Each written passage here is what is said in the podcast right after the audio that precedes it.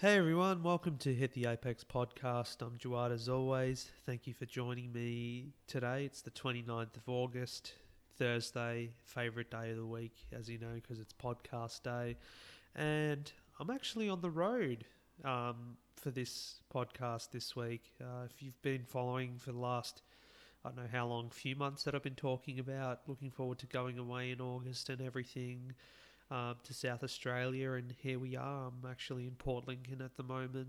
Um, last night in Port Lincoln, actually. Um, heading off to Broken Hill tomorrow. Nine hour drive. Should be exciting. Um, but yeah, no, it's been an absolute blast so far. And, you know, I thought recording the podcast out here as well would be quite special. Um, we've got the Belgian Grand Prix on this weekend, which I'm going to preview for you. There's been some big news breaking today and during the week in the F1 world as well. Some driver announcements, and also our calendar for 2020 is um, out there as well now. It's been confirmed. So I'm going to go over that for you throughout the edition. We've also got supercars, the Bend Super Sprint. So I was at the Bend as well over the weekend, saw the race on Sunday from the track side. So I'll talk a bit about that as well, all the talking points, and um, yeah, some other news if I can get to it as well. MotoGP had an exciting race as well. So yeah, um, quickly just before we get into the racing side of things. So Port Lincoln, you know, South Australia. It's my first time here, of course, and I think out of all the places I've travelled to in Australia, it's got to be the most beautiful state I've been in. You know, I've, I'm a big fan of water. Being close to the ocean is so amazing, and we did uh, Coffin Bay today, Coffin Bay National Park, and one of the most beautiful things I've ever seen. Just you know, the ocean water, um, so clear, so picturesque. Uh, I think it was like Golden Golden Island or something that was out in the middle that you could see. A lot of good photos I took. Some good wildlife out there as well. Some kangaroos, emus, and all that. So yeah, just looking through those photos.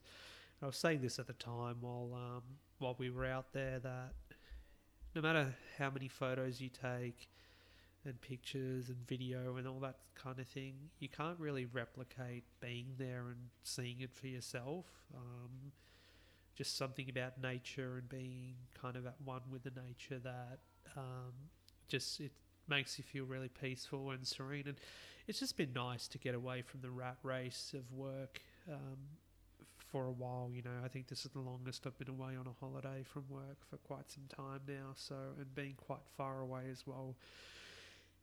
You almost forget about all that. So, yeah, it's been quite amazing. And, you know, I don't want to think in a glass half empty kind of um, view and say, oh, it's almost over, we're almost at the end of the journey. But, you know, we've still got Broken Hill to look forward to, a few days there, and then before we head back to Melbourne. So, you know, look at it as a glass. Um, glass half full perspective you know we've still got part of the uh, journey to go so yeah um, really looking forward to uh, what's coming ahead after after tonight and getting out of Port Lincoln. Would love to come back here, and if anyone of you guys traveling around Australia or coming in to Australia for the first time, I definitely recommend coming to South Australia. Adelaide was beautiful.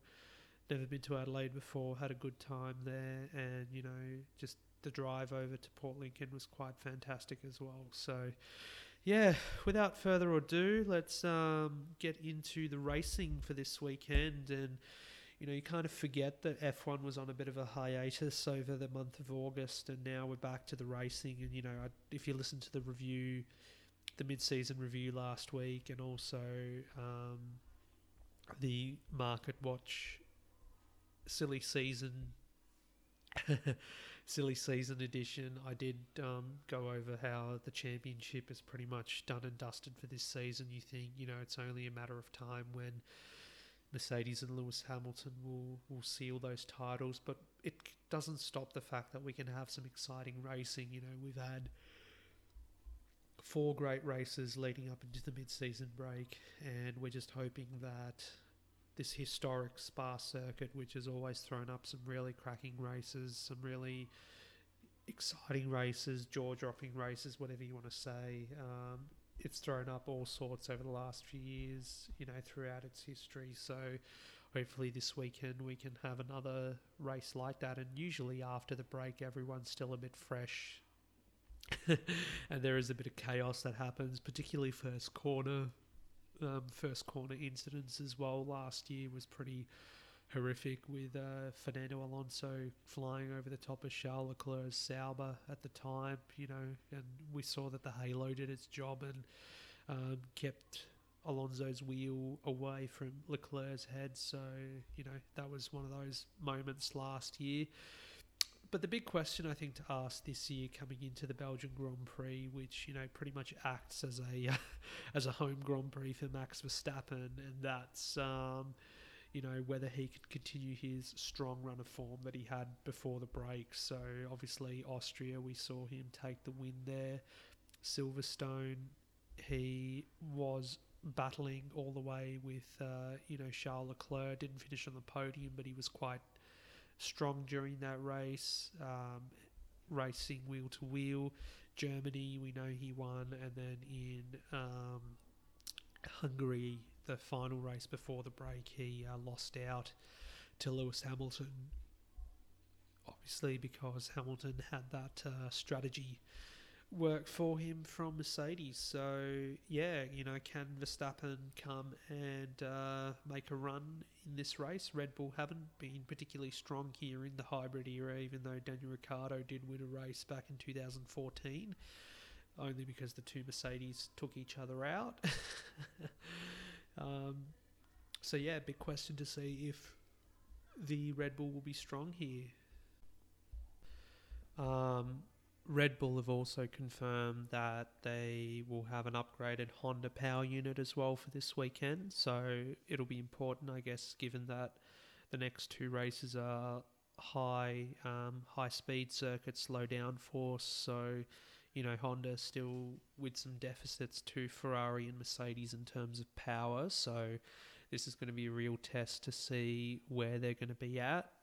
Also, it's going to be exciting to see Alexander Albon jump into the Red Bull for the first time as well. You know, the much anticipated debut after he was announced to have replaced Pierre Gasly in the middle of the season. So, you know, the question is whether he'll be up to speed straight away or is he afforded some time to adapt to the Red Bull as well? You know, that's going to be a big narrative in this second half of the season. And of course, you know, looking at um, who Red Bull go for 2020 as well in their driver lineup. So um, we'll wait and see what happens there.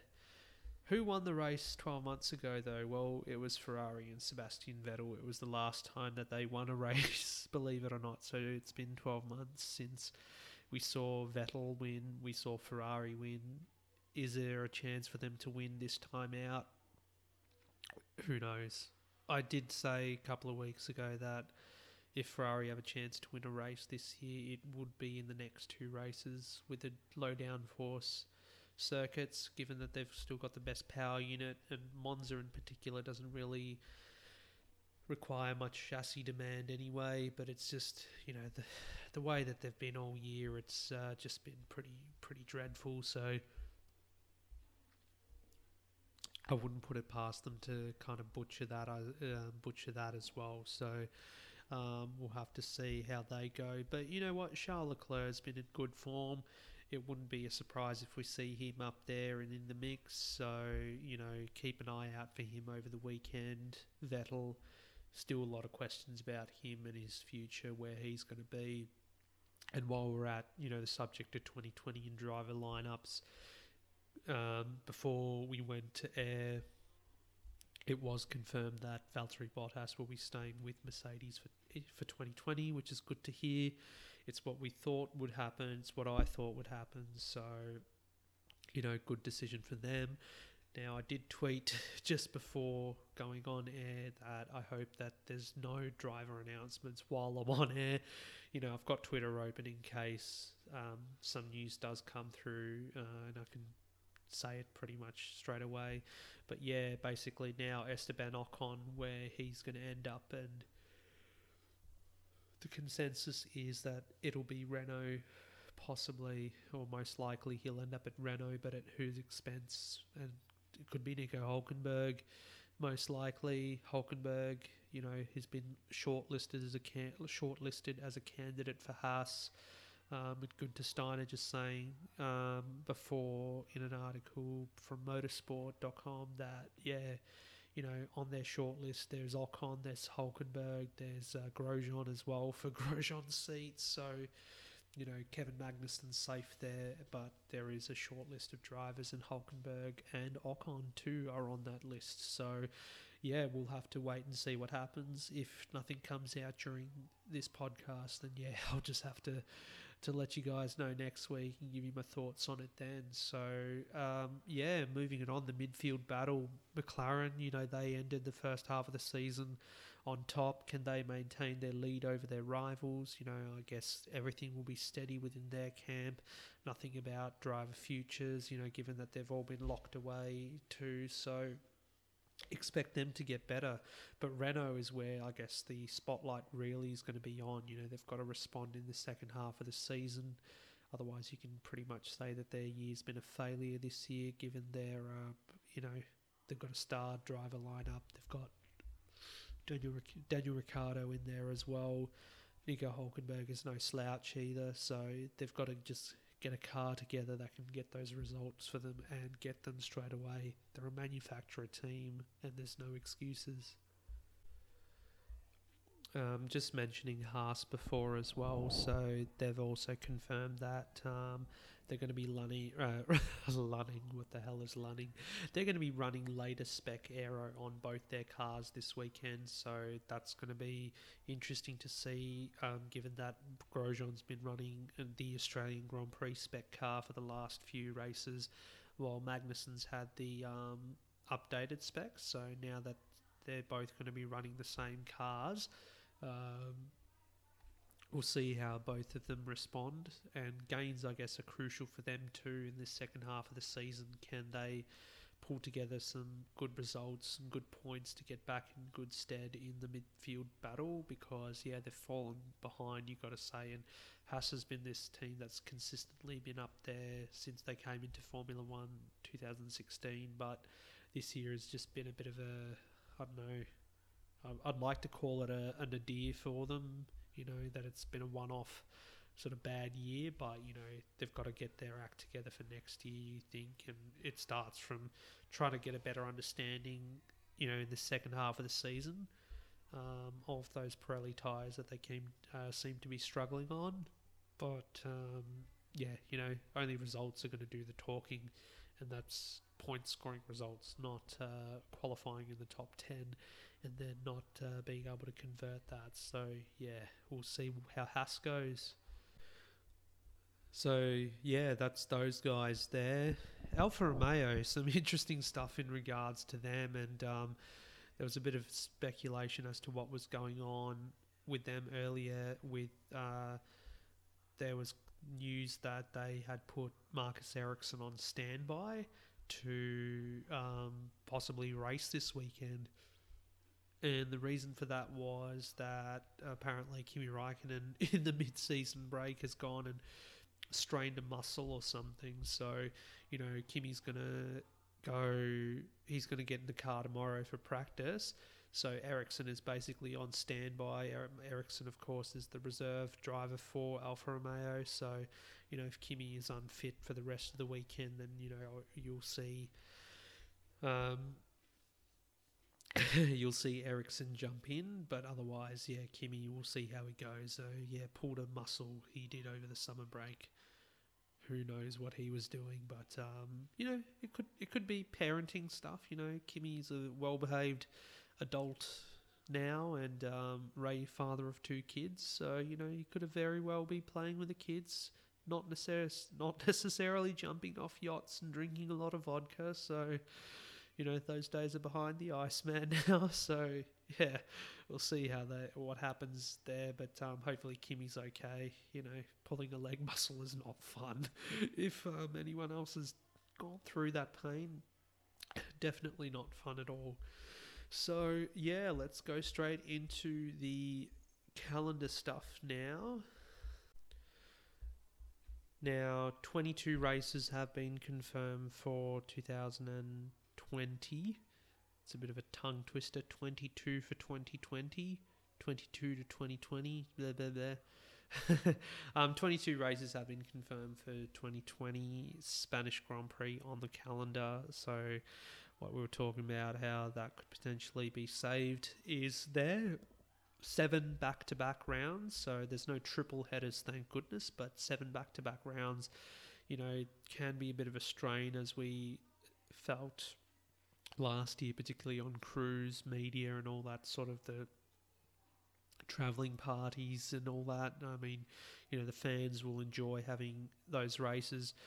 From that perspective as well, from a fan perspective, having the racing is great, but you know, with the time changes and everything, which I'm still still not very happy about. You know, at ten past eleven every night, every Sunday night is a bit too late, especially you know with the race finishing at one o'clock in the morning. It's not one o'clock on a Monday morning. It's not ideal, but you know, as fans, we'll do it here on the east coast in Australia. Actually, if I was living in South Australia, it would be bit better to be an F1 fan because there's a half an hour time difference here. So um, I'd be going to bed half an hour early, which would be really important after an F1 race in Europe if I was living in South Australia. Not saying that I'm planning on moving. Um, but who knows? It, it it sounds good in theory, that especially with the um, with the half an hour time difference. Maybe during F one season I could move to South Australia and then live. No, if I was to move to South Australia, I'd probably move here permanently. But anyway, that's for another time to talk about. so, just to give a quick breakdown, I guess, of how the structure of the calendar is. So, yeah, Australia, of course, right at the top. Abu Dhabi, the final race um, at the end of November. Um, Bahrain next up. Then the new race in Vietnam is third up, 5th of April, being twinned with the Chinese Grand Prix. Um, seems logical. Then we head over to Europe, and the European leg of the season starts off in the Netherlands. So the new race in Zandvoort um, being twinned with the Spanish Grand Prix, which has uh, been saved and still there in Barcelona, Monaco, Baku, Fra- Canada, France, Austria, Britain, Hungary. Um, then your mid-season break, so you know no Germany, of course, in there. Then mid-season break over, 30th of August, Belgium, Italy, Italy subject to contract signature, says on the official um, FIA press release. Then Singapore, Russia, being twinned together. Japan, the 11th of October, so again on the Bathurst 1000 weekend. This continues to bother me. continues to bother me that Bathurst and the Japanese Grand Prix clash every year. It's so because the Japanese Grand Prix has not been the most entertaining race for the last few years. It's almost a chore to watch it whilst you've got the conclusion of the Bathurst 1000 on and the end of the Bathurst 1000 is always the best part. So, again, we'll have to go through that over that weekend in October. Then, um, yeah, so the Mexico and Texas switch is still a go. Oh, no, sorry, it's been reversed. So this year we've got Mexico coming ahead of Texas. Next year it's back to Texas first. So that's at the end of October. Then the 1st of November we've got the Mexican Grand Prix, uh, which has been confirmed, as we said last week. And Brazil, Abu Dhabi round out the season. So a pretty neat looking calendar there.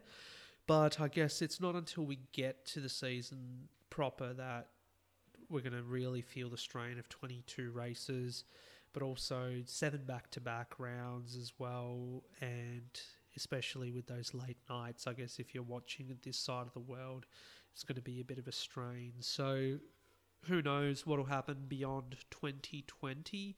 Perhaps for 2021, we'll lose one of those races. Spanish Grand Prix might decide to drop out. But, you know, we'll just have to wait and see what happens uh, for that. So, yeah, that's F1. And um, as far as the race is concerned for this weekend, hard to say what's going to happen, which is always good. I want to be surprised. Going to be sitting there at Broken Hill watching the uh, watching the Grand Prix. So you know, put on a good race, and uh, hopefully there's a lot of stuff to talk about for next week. So we'll move it on now. So let's talk supercars now. And um, aside from being at the Bend over the weekend um, to watch race 22, you know, it was a pretty pretty interesting weekend. So had a few more records records broken by Scott McLaughlin, who just put on an absolute masterclass. And you know, to think that this was a track last year that was a bogey for the Ford teams, and we had Triple Eight dominate for the weekend, um, and the Holden cars dominate that weekend. For Ford to come out this weekend and with the Mustang put on an absolute masterclass. Scott McLaughlin, perfect weekend, 300 points, wins in both races. Uh, Chaz Mostert on the podium both races as well. Will Davison as well in the 23 red racing car was on the podium too in the second race, and he was actually leading. Um, he got a he got a better start than McLaughlin in race 22 on Sunday. It was great seeing them. Uh, ahead uh, in the early part of the race, and then I think a pit stop drama saw them fall back behind the Shell V Power car. But for Scott, I guess um, the big record that he eclipsed over the weekend was he equaled Craig Lowndes' 1996 record of most wins in a season. So CL back in 96 won 16 races, um, which has been the most of any driver in supercars history. And since 96, that has not been broken. And you think of all the dominant drivers we've had in the last, you know, two decades. Mark Skaife only, I think, got 15 wins in a season. Jamie Whincup in the seven championship winning years that he had he could only put together 15 wins as well. So for Scott to go and get that record, 16 wins already, we've still got, I don't know, like six or seven races to go in the championship this year for supercars. So I could pretty much see Scott getting 20 wins aside from, you know, and they don't necessarily have to be the enduros either. You know, we've got two races coming up in Pukekohe, New Zealand, prior to the Bathurst 1000 two races at the Gold Coast, and then of course Sandown, and then Newcastle, two races there as well. So you know Scott doesn't even have to win an endurance race, and he can still get to 20 wins this season. So it's just it's just incredible what he's done so far this year. The championship is pretty much his, as it is for Lewis Hamilton in Formula One. But um, I guess Scott's eyes will probably be more on wanting to win a Bathurst, you know, winning a Bathurst 1000 because it wasn't until last year he was on the podium for the first time. So, can he win Bathurst this year? That's going to be the big goal, as well as a championship. That would be quite special to win Bathurst and a championship in the same year. I think since 2012 when Whincup, um, what was it 2012? Yeah, 2012 when Whincup won Bathurst with Paul Dumbrell. That the driver who won Bathurst actually went on to win the championship as well. So, yeah, that's a long time ago now, 2012, and that happened. So, um, yeah, we're keeping an eye on Bathurst. I just love the Enduros. As you guys know, I talk, I wax lyrical about the Enduros and supercars. It's such a great time of year um, for the championship, but, you know, still, there's, you know, 30 races a year. There's going to be good races, bad races it was great going to the Bend. I really, really liked it. Um, thought it was an excellent circuit. Not happy about all the fencing that they've got around there. I think you know it's a circuit that's wide enough and safe enough not to have all that high fencing, but you know that's just the way it is. And um, I'd like to go see. So you got Asian Le Mans series coming in January next year. I won't be able to go see that, but hopefully the um, Australian Endurance Championship next year, which has been twinned with the TCR series. So yeah, you know that would be go good to go see at the Bend, and you know it's only like an hour and twenty minutes out of Adelaide, so you can easily just drive out there. Watch the race, come back, you know, have a good time. It's it's pretty fantastic, and it's only going to get better. It's only a year old, the Bend, so it's only going to get better and better as we go on, and more events are going to come to it, I'm sure. And um, such is. such has the bend, you know, been a, great circuit already in supercars that from 2020 it will get its um, spot on the Enduro Cup roster. So um, we had the calendar come out as well for 2020 for supercars and quite a few changes there as well. So, you know, with the Enduro Cup as well, having a bit of a shake up. So the Bend will get the 500k race pre Bathurst. Uh, Sandown drops out, unfortunately, but stays on the calendar, reverts to a super sprint format. So to 200k races um, across the weekend, which I think might be a bit more entertaining, I guess, um, for people. Might see more people come to it.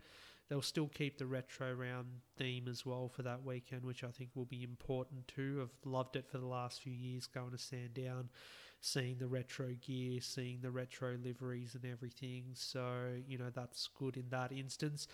Quickly, just get this out of the way, you know, um, get this out of the way. So there'll be no Queensland Raceway, unfortunately, no Phillip Island either. So those two events have dropped off, which means Winton at least gets to stay on the calendar, and also Townsville has been renewed as well. So that's good to hear from a Queensland and Victorian point of view. Um, February start, so a very early start for the Adelaide 500 next year in February. So I wonder how that's going to be weather-wise. It'd probably be quite hot, um, as if it wasn't already in March when we usually see the Adelaide 500. So they're going to start early in February this season, run all the way to November as it always does, or I think December or something like that. But uh, format changes. I think that's probably the big shake up with it. So they've decided to cut out the 120 kilometer races that uh, we have on a Saturday normally. So super sprint format, there'd be a short race on Saturday, 120 kilometers. Instead, they're going to just do two 200k races per super sprint weekend. So there'll be a minimum of two stops and 120 litres of fuel required to be put in the car. So, you know, longer races, more pit stops obviously equals more excitement. You know, we can't have endurance races for every single weekend, but, you know, we can have, you know, 200k races, which, you know, basically it's a Grand Prix length, you know, 90 minutes. And the race that we saw on Sunday at the Bend, you know, that was a 200k race, and, you know, that was pretty exciting. You always get a good view at these circuits that you go to in supercars, unless it's a street circuit, but you know, you always get a pretty good view. So, yeah, hopefully that works out. And it's really good to see them embracing night racing as well. So, you know, we already sort of speculated that we'd have Perth um, joined by Sydney Motorsport Park coming back onto the calendar for next year, and would have uh, those two events as the Super Night events. So, the way they've done it is Perth, they're going to continue with the two day, two race format. So instead of Friday, Saturday, it's going to be sat- Saturday, Sunday this time.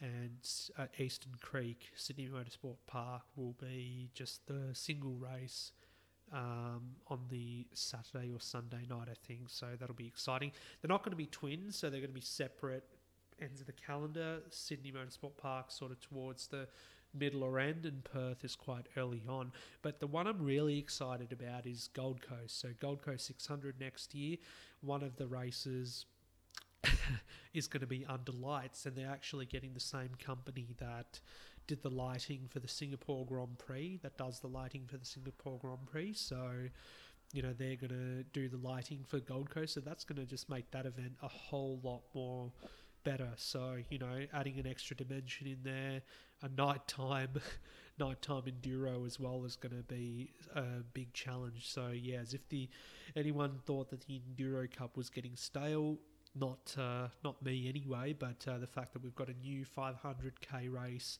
and you know a night race on the Gold Coast, that's going to be something special. So exciting times for the enduro cup next year.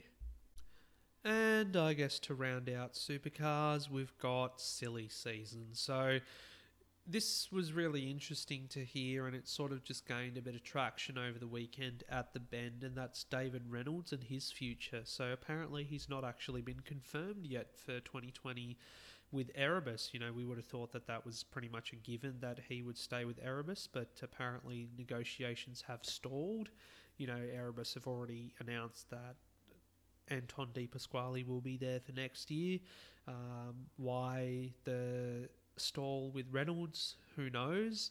Um, the exact reason, whether it's to do with money or better terms or something like that, is um, Reynolds looking elsewhere for a drive, and it kind of makes sense when you look at what what is happening elsewhere. So Walkinshaw and James Courtney announced um, on Monday that they're going to be going their separate ways for 2020. So there's already a seat available at Walkinshaw and Andretti United.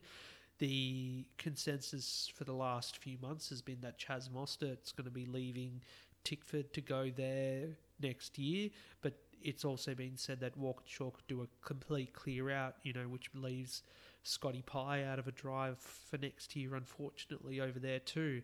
And it's sort of been speculated that there could be a um, an all star lineup between uh, Mostert and Reynolds at Walkinshaw. The only reason that wouldn't work at the moment, I'm guessing, is they're both star drivers.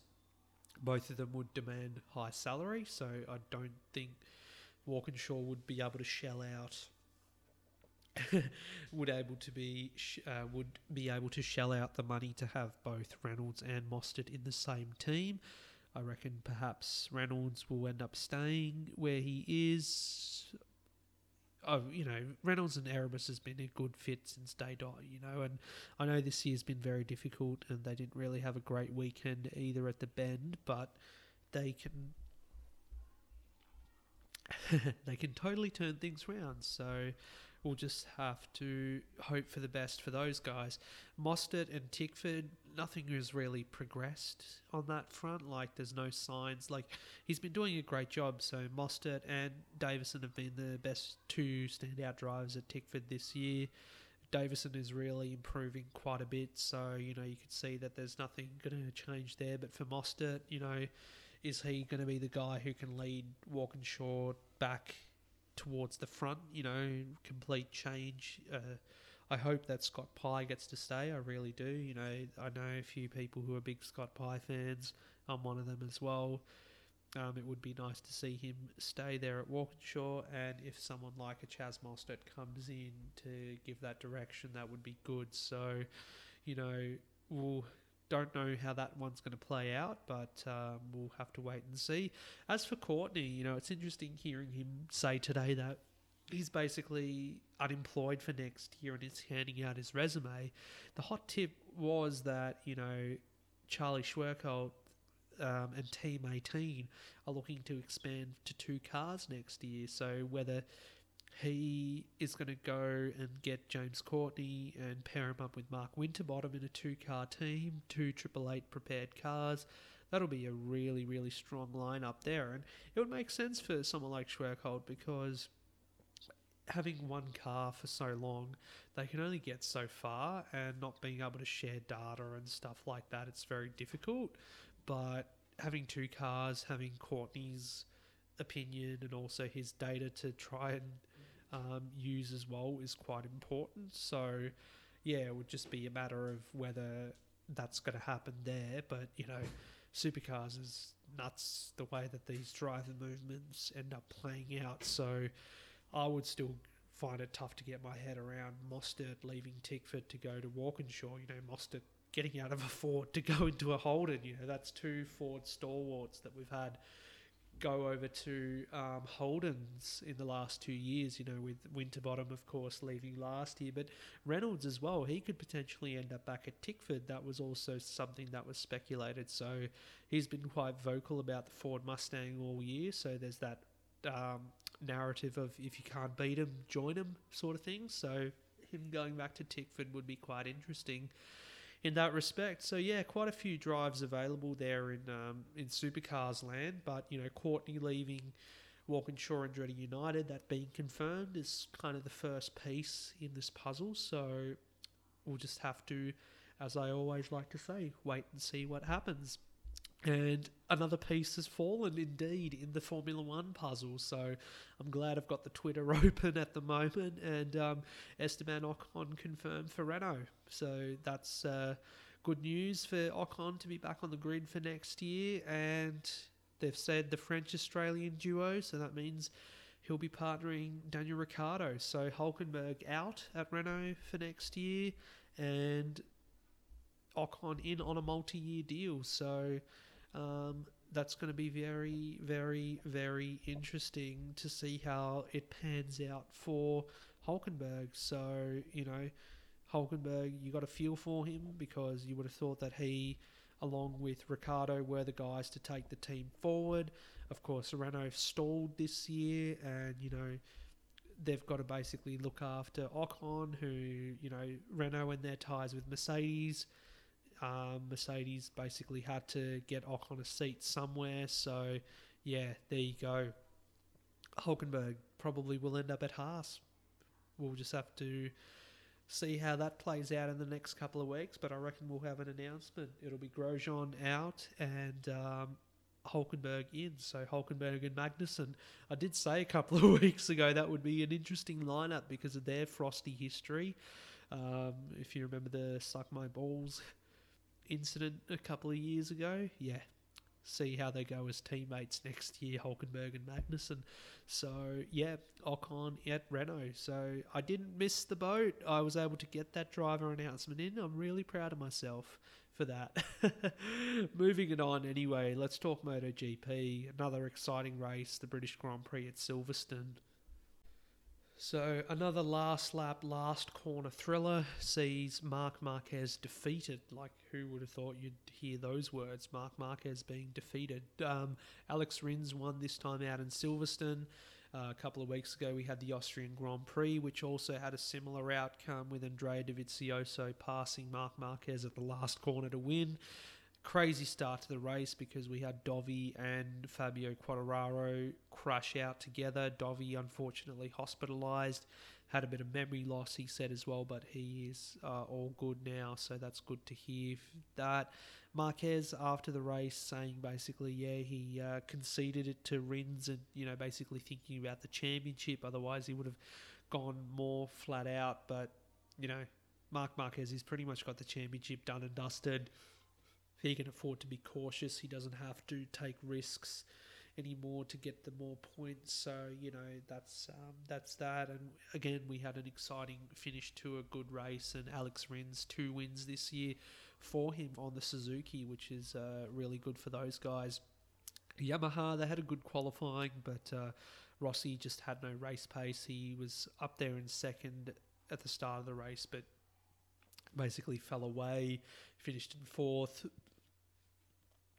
you could say Vinales, uh, sorry, Maverick Vinales was in the mix early on and towards the end of the race when those two guys at the front were fighting, but ultimately finished six tenths adrift in P3. So, you know, at least another podium for Vinales, who's been pretty good this year, all things considering, on that Yamaha. It's just Rossi's just had a dog of a season again. So, you know, you'd be hoping in the next few races there can be some positive gains for Rossi, you know, to be able to get on the podium. He hasn't been on the podium since Texas now, which is going back to April this year. That's a long, long drought. And of course, Rossi hasn't won a race for two years now. Yeah, he didn't win a race last year, so yeah, it's been been a long time now, long time between drinks. Hey, um, very sad for Valentino Rossi fans, of which I am one pained fan as well. Horror run for Johan Zarco. Uh, he took out his fellow KTM rider Miguel Oliveira. Cops a three place grid penalty for the next race in Misano. But for Zarco, you got to feel for the guy because this year has been a complete horror show for him because you know, he took the the leap of faith to go to KTM, go to a factory team this year, and it's just been, you know, Zarco was a star last year on that satellite Yamaha. He was an absolute gun, and then all of a sudden, he's just not been able to get to grips with this KTM bike. it was announced after the Austrian Grand Prix a couple of weeks ago that he would be parting ways with KTM at the end of the season. There was that story as well that uh, in front of the KTM boss, he actually was in tears, was Zarco begging for them to break the contract. So you could see how much it meant to Zarco that this season's been so poor and he just wanted out. So yeah, you know, it would be sad to lose Zarco off the um, MotoGP grid for next year. You know, it's already been discussed whether Moto 2 could be an option for him to return. Obviously, Zarco's a two time Moto 2 world champion as well. But um, yeah, you want to see a guy like him stay in MotoGP, stay in the top class. But, you know, with the rides pretty much filling up, so Jorge Lorenzo has been confirmed. Well, he was he had a two year contract, but you know it's been confirmed that he's going to see out that contract at Honda. We've seen Jack Miller retained by the Pramac Ducati team as well. So yeah, those seats are all going to fill up, and maybe Zarco might have end up missing out, unfortunately, which wouldn't be too good for him. Um, further down in the race, so we had points for Sylvain Guintoli, who's been standing in for the injured Joan Mir. He'll be back in the next round at Misano, hopefully. He was heavily, badly injured a couple of races ago um, and still hasn't really recovered. So he was 12th. He got points.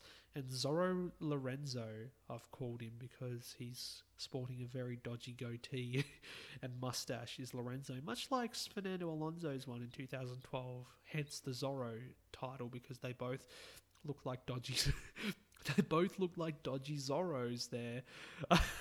I don't know what Antonio Banderas is going to think of that, but yeah, they look pretty dodgy. To, do those two. It's very, it's very, you know. Ugh, anyway, dodgy Zorro Lorenzo on his MotoGP return. So yeah, he was obviously out for a couple of races, having been injured as well. Um, 14th is what he scored.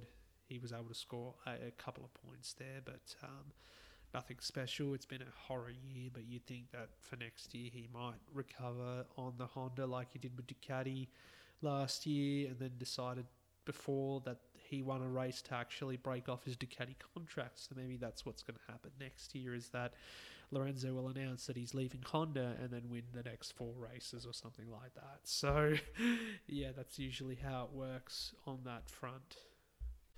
And quickly, just to finish off um, the racing and MotoGP and everything. So, we had this interesting exchange on social media between Marquez and Lewis Hamilton about doing a dream fight or a dream battle of the champions at Silverstone. So, you know, have a round in a Formula One car, we head to head, and then have a round on a MotoGP bike head to head. So we know that um, both uh, athletes have sampled machinery of each other's competition. We know that Hamilton is an avid, sorry, um, you know that Hamilton is a avid bike fan as well. Uh, Marc Marquez he tested a bike, sorry, um F1 car last. Oh gee, sorry. um, Marc Marquez tested an F1 car last year. I think it was the Toro Rosso. So, you know, they've both had a taste of each other's uh, sports. So, seeing those two who are likely, you know, guaranteed are going to be able to win their sixth world championships in their respective sports this year. Them two going head to head would be quite fantastic to see. So I say bring it on. I'd like to see who beats who uh, in what. You know, they've you know they're two different athletes and two different um, sports completely, but a lot of similarities. You know, just the way that they they race. You know, the, how ruthless they can be. So to their competition, you know, Hamilton is basically blown out. You know.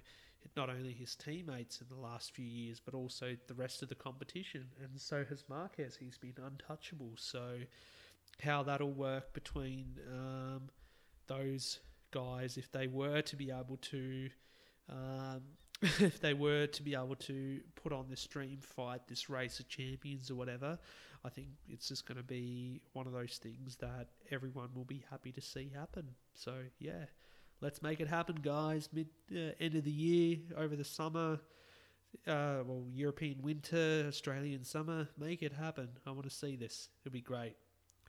So that's it for the racing then this weekend. Um, I did want to talk a bit about footy finals and the Ashes as well. So the Ashes Test series in England, the cricket. It's been uh, squared up at one all after England won, thanks to Ben Stokes' heroics in the third test. Two more tests to go next week. We'll see how they go. Um, and week one of footy finals this week as well. So if you're the AFL following variety, then you you know you got some good games on. Geelong versus Collingwood at the MCG will be good.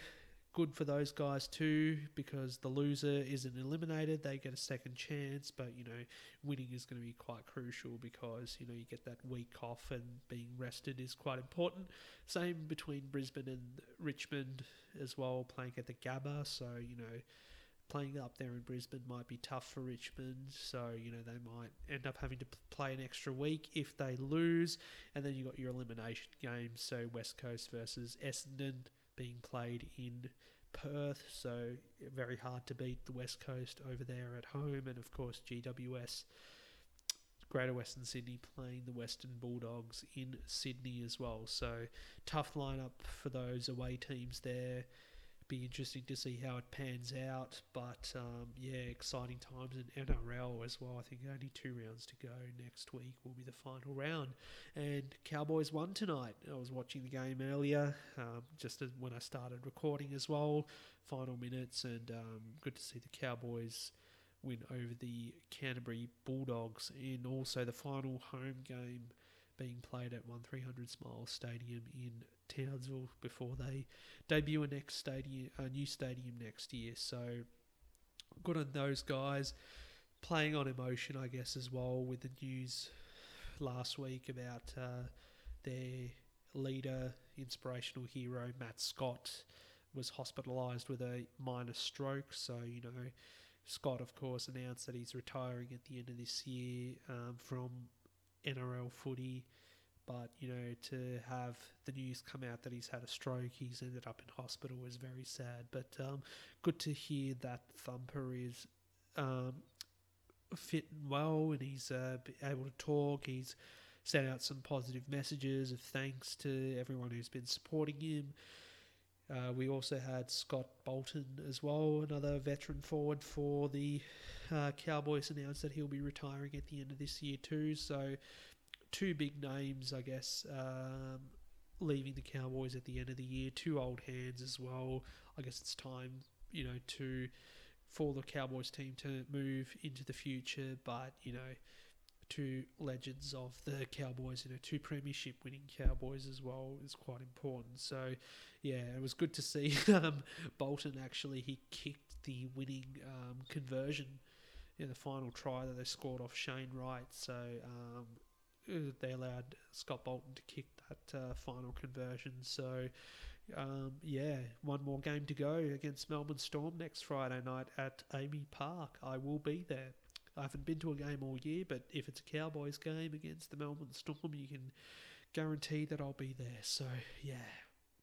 But anyway, that's about it for this week. So, thank you for your patience. Thank you for bearing with me. I'm a little bit tired, of course, after a long day. It's been a very, it's been a very fascinating day. I think there's just, you know, the serenity of nature and all that is, you know, something that, as I get a bit older, you know, I'm not that old, but I talk like I am sometimes.